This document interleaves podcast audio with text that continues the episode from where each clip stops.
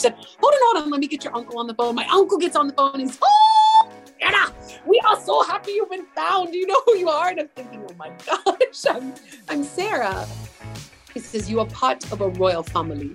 Your great grandfather was a paramount chief. Your grandfather, you can be chief someday. You are a princess in this country.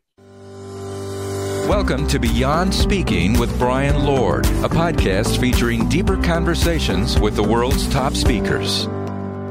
Hi, I'm Brian Lord, and welcome to the Beyond Speaking podcast. Our guest today is Princess Sarah Culberson. She's got an extraordinary journey that's been featured on CNN, GMA, BBC, among others, worldwide. She's an internationally known thought leader, artist, and educator whose work addresses biracial and cultural identity and raises awareness of issues impacting Sierra Leone. So, Sarah, thank you so much for joining us. I really appreciate it.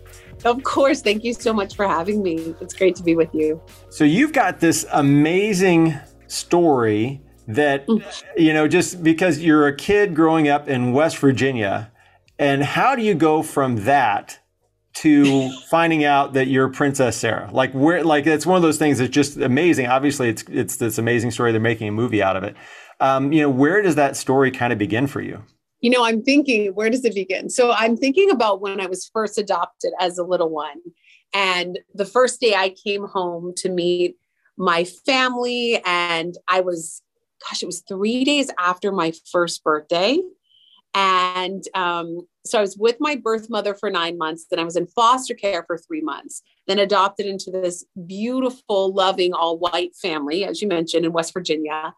And, um, you know, to go from that life, growing up, not really looking like everyone, but still being surrounded by love. And then to years later, meet my birth family and the entire tribe. It was a whole like a whole new world actually emerged really really truthfully it's like this whole new world opened up and um it was really quite beautiful one thing that's popping into my head is when i was adopted and came home the first day i was wearing this green dress mm-hmm. and when i met my birth father years later he gave me this beautiful african green dress and he had a matching green shirt and when i arrived in the village all the women in the village welcomed me and they were singing and dancing and everyone parted and the women came forward wearing the same green dress that I had been given.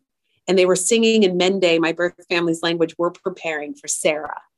So I that's just popping into my head like the synergy between green in my life, the beginning and meeting my birth family, and really having this whole new outlook on life about growing up in this wonderful family as a child and then moving into this whole new world in Sierra Leone, West Africa, seeing what happened after an 11 year civil war. Mm. And the realities of things that I used to think were, oh, I'm having a rough day. After going to Sierra Leone and seeing what people went through, it gave me a whole new context on life about what's important and what's not. Right now in the news is Ukraine and Russia and everything mm. else as we record this um, you really it kind of really helps you focus on what's the what the most important thing is. You know, I took high school students to Sierra Leone, and high school students are extraordinary. They're such wonderful teachers, student young people. Period. Mm-hmm. Um, but I took a group of high school students to Sierra Leone, and they came back and they gave a presentation, and they said. Catherine, her name was Catherine Bernstein. She lets me share her name because I share the story. And she said, she was afraid to go to Sierra Leone because everything's supersized and she's afraid of bugs. I said, Well, great. All the bugs are huge, the snakes are huge. and she said, Oh, great. And she said, I've never left the country. And I said, No problem. She goes to Sierra Leone with a group of other students and she comes back and presents to the parent organization at our school. And she said, We break our iPhones at parties to get the new iPhone this, to get the new iPhone that. She said, I go to Sierra Leone. She said, We have a water bottle. Here's one, for example. And kids use it as a toy. They can go to the pump to fill it up with water. She said, We have all these things in America and it's never enough. She said, Kids in Sierra Leone use an empty water bottle as a toy. They're so happy. And she said, What's going on with us? Mm-hmm. And I think that was one of the most powerful moments um, connecting with this young girl and having her explain about Sierra Leone might not have all these material things because it went through an 11 year civil war. Mm-hmm. Yet this high school student is learning so much and appreciating community, family, working together, and the importance of that, um, rather than just having all these tangible things. And it, it, was really special. So, tell me a little bit more about uh, Sierra Leone Rising, what you're doing there, how you're making an impact. Yeah, thank you for asking. Our, our nonprofit is Sierra Leone Rising, and we're working in public health, education, technology, and female empowerment. And we're really focusing this year on clean drinking water. And this year, and probably for the next five, hopefully five only, but we'll see years. Mm-hmm. And I say five only because we'd like to have clean drinking water in the entire country. So my uncle is the new president of the country my family runs a chiefdom of 70,000. Wow. And we really are mobilizing, working together of how do we actually execute this? We're working with World Hope, a nonprofit who helps dig wells and only works with people on the ground. Um, so they actually get extra jobs and so on. And it really is going to impact the provinces who don't have access to clean drinking water and help people um, avoid waterborne diseases and so on. So I studied classical theater, dance, and have done a lot of diversity, equity, inclusion work for the past 11 years. I did not study how to do water wells in a developing country or any of this. But what I've learned is when we set our mind to something and we start sharing it, people start showing up to help.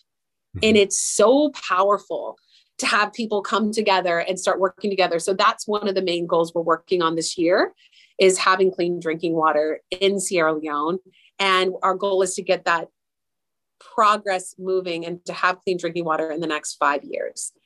Um, additionally, we're working on solar lanterns so kids have access to light so they can do homework and read, and their families can do things together in the evenings.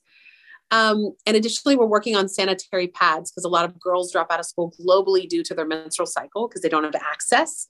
Mm-hmm. And so we're working with Days for Girls and the Pad Project to get washable, reusable pads, believe it or not, that are really sustainable and help the girls stay in school because they're the ones raising the kids and mm-hmm. raising the families. So we need these young girls to have their education equally as anybody else in the community. So these are the things that we're working on right now. Um, within Sierra Leone.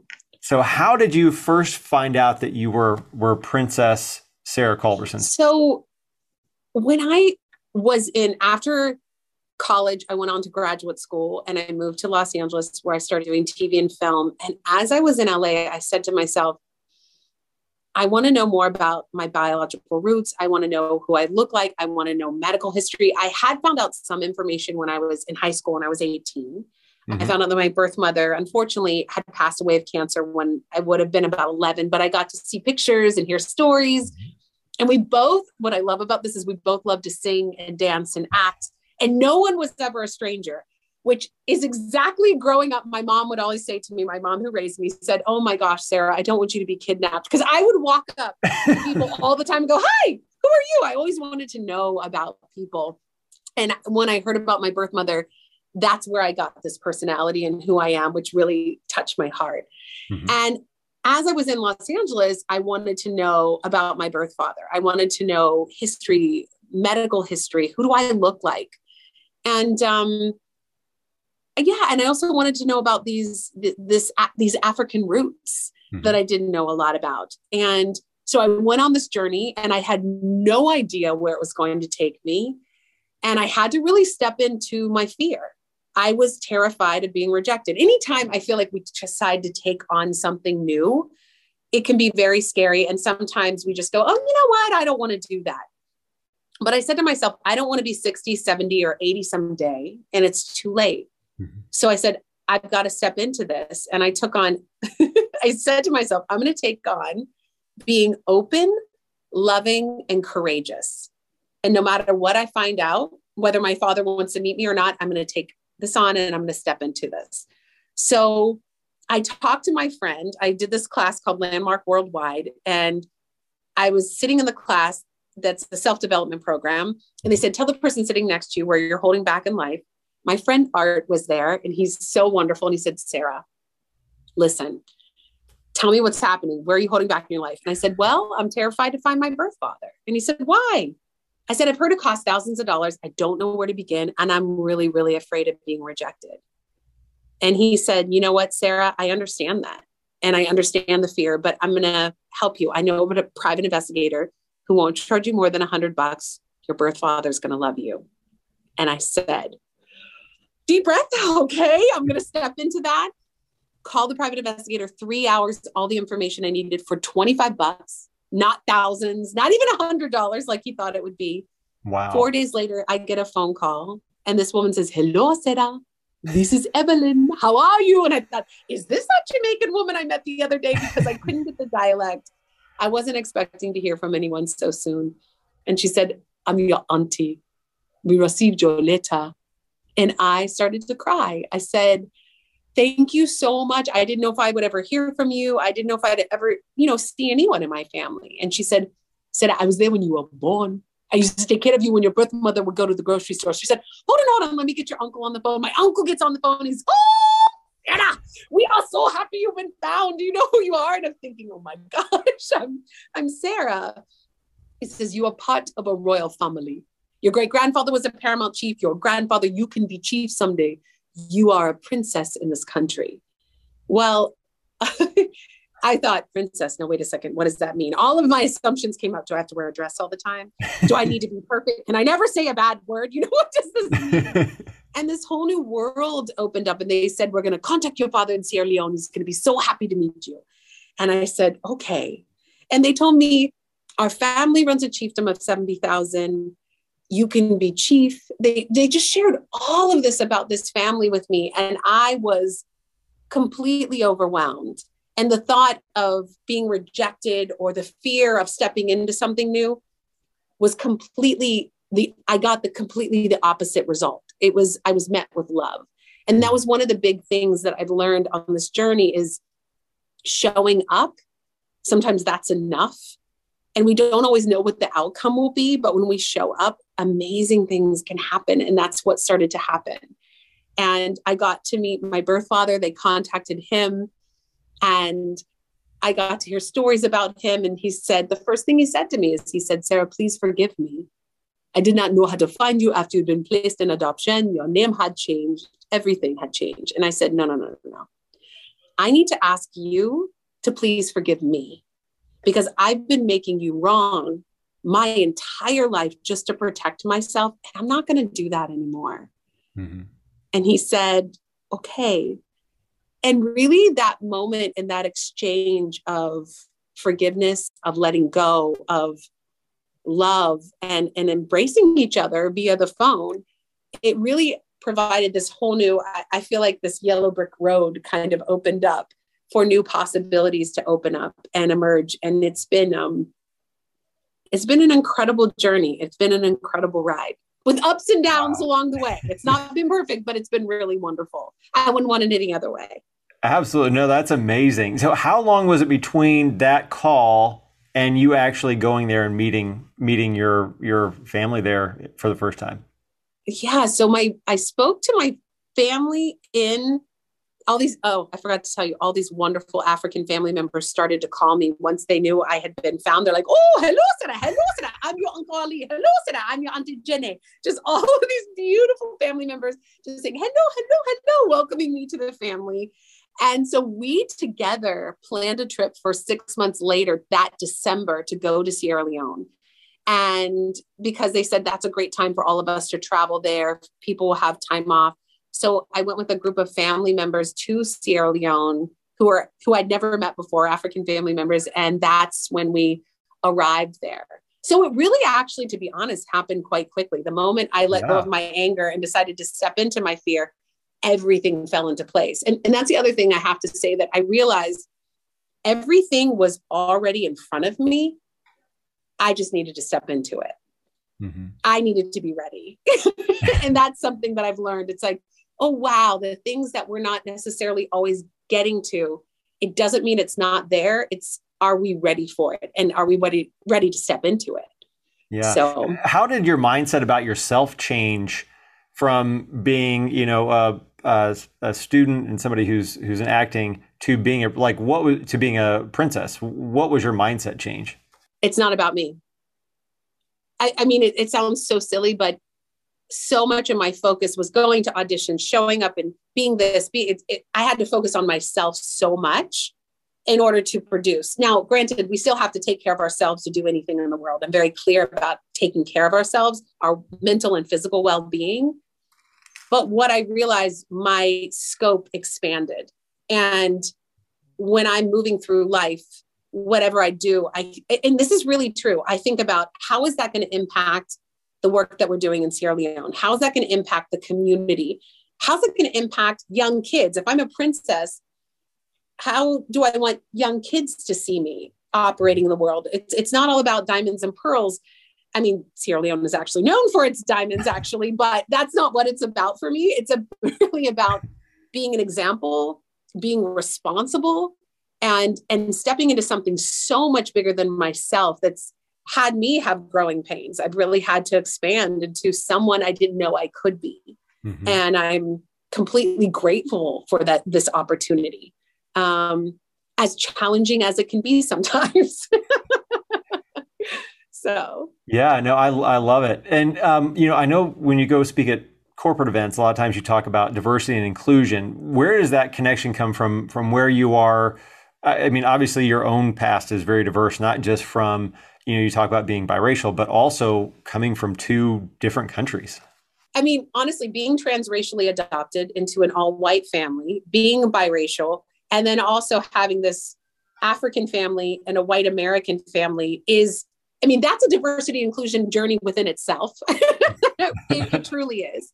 Um, and then also working in DE and I and B. I added, we've added the B a yes. lot in this work, diversity, equity, inclusion, and belonging, which I think is so powerful because when I talk in corporate America or corporate anywhere, because I speak internationally as well, um, one of the things that I've really discovered inside of the the B part, the belonging, as a kid in a family looking so different, navigating the world, not even in my family, but in the community, when you feel like you belong, you can do anything. That's what I really realized. When you have a safe environment, whether it's a work environment, a community, um, whatever it is, your family, and you feel safe and you belong, the acceleration in what you do in your life can go through the roof. And when I was co writing with my writing partner, the book I co authored, my writing partner said to me, I can't believe I'm sharing this, but she, she said this to me. She said, Sarah, we need to find some of your challenges because if we just talk about all of your successes, people are going to hate you. And, and I'm not saying that to go, wow, look at me, but one, I was an overachiever because one, I didn't look like everybody else. So I was trying to fit in. But two, I also had a safe, loving environment and community that embraced me so much that I was able to reach a lot of my goals. All of this journey has really helped me. And I've worked in education for 11 years, working with students and having kids from all different backgrounds look at diversity, equity, and inclusion and belonging, whether they're Asian Pacific Islander, whether they're part African American, multiracial African American community, LGBTQ plus. There were all these different groups of folks. And how do we create belonging for everyone? And when we do have that sense of belonging, and talk about action steps to create that, and also ways of listening that are really powerful and communicating to help create that kind of space. Because literally, in co- corporations, revenue can go through the roof because of the culture. I was able to succeed in a lot of different ways because of the community that surrounded me. Even though I looked different, felt so different, but I was able to be lifted in a way that had me be able to hit goals that I didn't even know I had. And I think if we provide that kind of space inside of a community and also learn about each other's cultures, which doesn't always happen, but when we actually learn about each other inside of that journey, it creates such a powerful sense of belonging that I think you can only go up in a beautiful way. What's a so. safe way to learn about someone else's culture?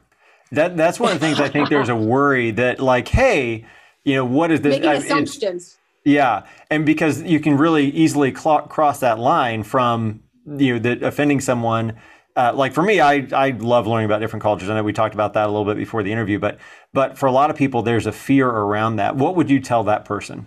I would say step into that fear, and you when you are uncomfortable, you're in the right place. I worked with um, had a long conversation with the former CEO of AT and T. I was um, uh, talking with him, and he said, "I know when I'm uncomfortable, I'm in the right place."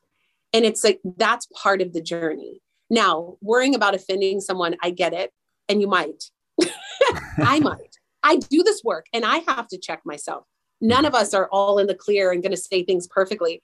As a as a woman and as a woman of color, I'm still constantly learning. But if we don't take the steps to learn, it's it's not going to make a difference. Mm-hmm. I I had a student. Here's a, a silly example.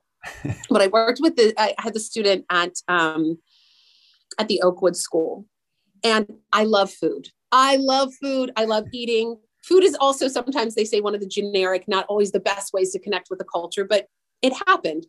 I was talking to the student, she's Chinese, and I was talking about dim sum, how much I love dim sum, and all these different foods that are part of the Chinese culture. And she was so taken aback that I knew about all these.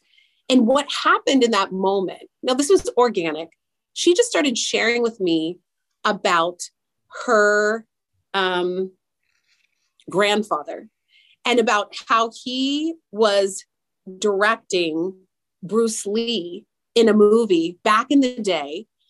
And, and she started to tell me the history of the movie, and he happened to be shot in that movie or whatever happened. I don't know the story or whatever happened with him, but she opened up. I learned about her grandparents. I learned about her life. And I was just saying that I liked dim sum. I mean, that sounds so silly. Yeah. But what I'm saying is because I actually learned slightly a little bit about, I mean, someone who's Chinese might say, listen, all she knew was about dim sum, but it opened a whole world of conversation through something as simple and maybe as silly, but as beautiful as food. Mm-hmm. And it connected us in such a deep way and the next thing I knew, I knew all about her family because I just started talking with her about something that is very important in the Chinese culture. I also learned in talking with her and other students that they said, you know, we don't really identify as Asian. We identify as Korean or Vietnamese or Japanese. And Asian is kind of this huge conglomerate that's we really don't completely identify with. So I just learned a lot through just exploring. So I know I'm talking a lot, but I just wanted to say, like, I think we can get uncomfortable and I could have said the wrong thing, but I was willing to try and learn. And it ended up being this beautiful connection. Um, I've learned that a lot of people from different cultures, when you start talking with them about things that you know from their culture, they feel so honored because they're, wait, you know about this? You know about part of who I am and what's important to me? It's huge very often you'll be more surprised at how grateful and happy people are than being upset. And one last one. What's what's a good thing to learn in uh, Mende? Like so, I was like, like boa and bisea or bisie and and so what? Like how do you say? How do you say like hello or thank you or something? Let's just teach us a little bit of Mende. So to say boa bisie, is how are you? And then I'm fine, kawin goma. And then my favorite one that I think is easier for people to learn and that's so beautiful is thank you. And that's BCAK. BCAK. BCAK. That's BCAK. thank you. Nice. Yeah. Nice. So well, I want to thank you, BCAK, for having me.